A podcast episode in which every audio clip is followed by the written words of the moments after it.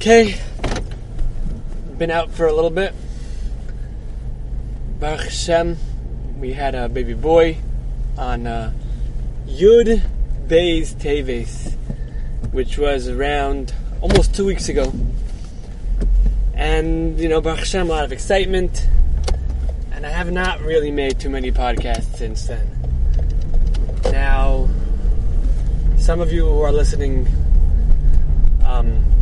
weren't expected to be informed of this. And some of you who are listening probably were expected.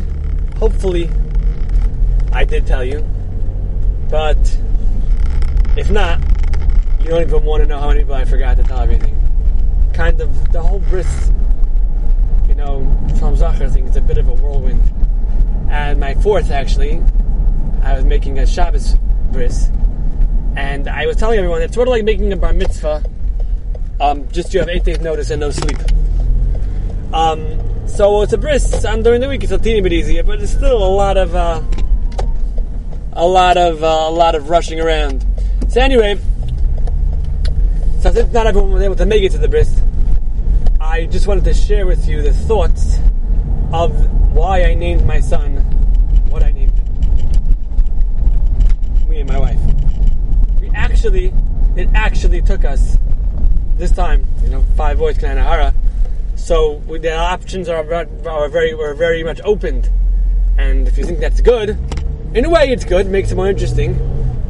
Definitely makes it more interesting, but um, lands on Parshas Vayechi and Shemais. So someone said, "Oh, Vayechi, great parsha." It's Shvatim. I said, make a cheshbon.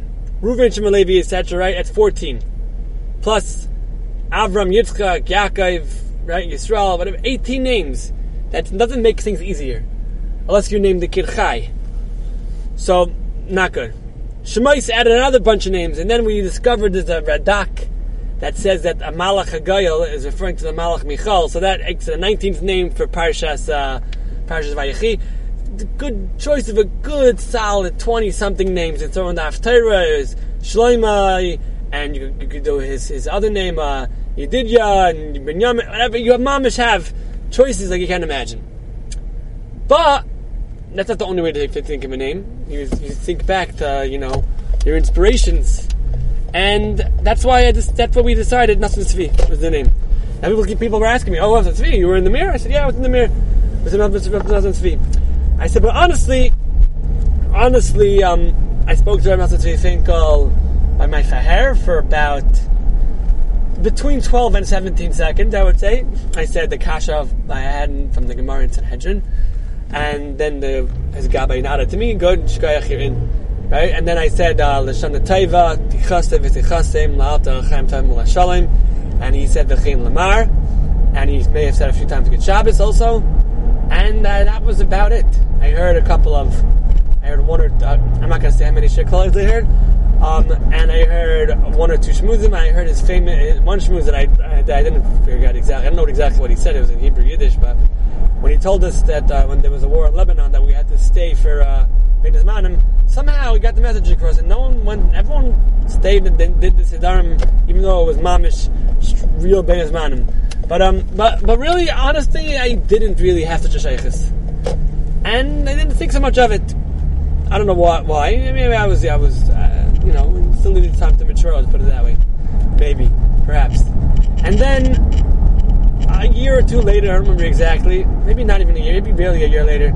A friend of mine was getting was getting his afraf in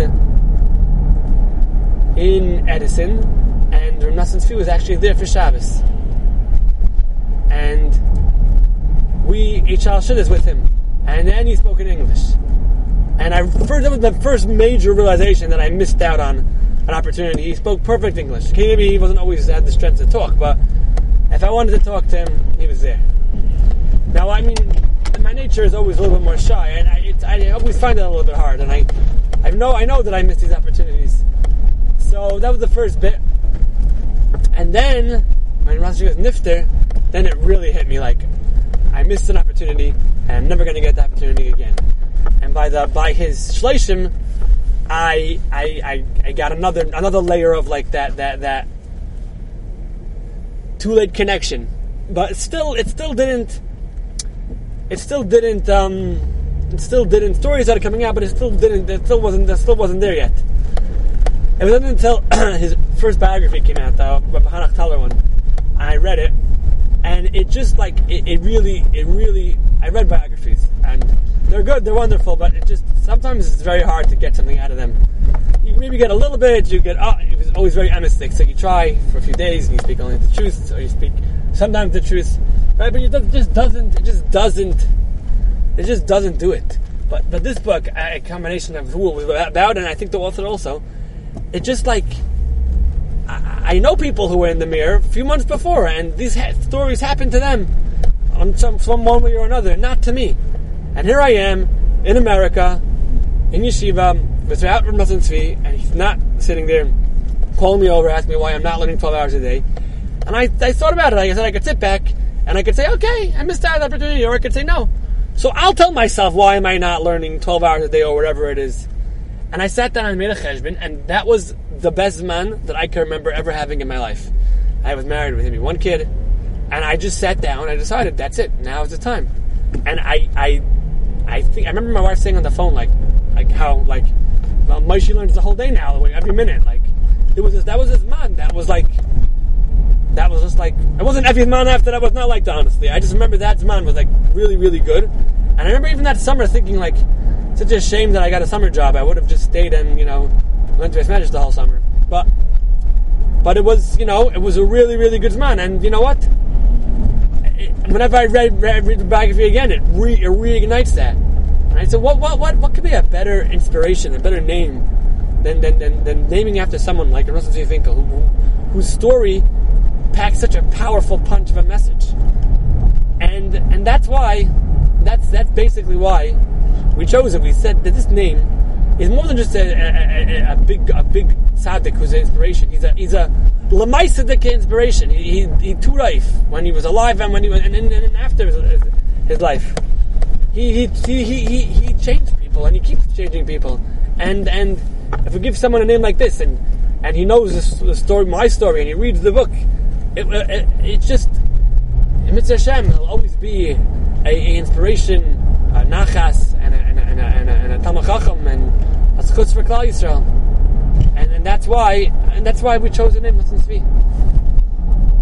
Have a wonderful day, and continue listening to Mitzvah. We will be getting back to teaching you the songs that I think people should know, and songs of the day, and the regular parsha, and uh, and and machshava thoughts. Um, thank you so much for listening.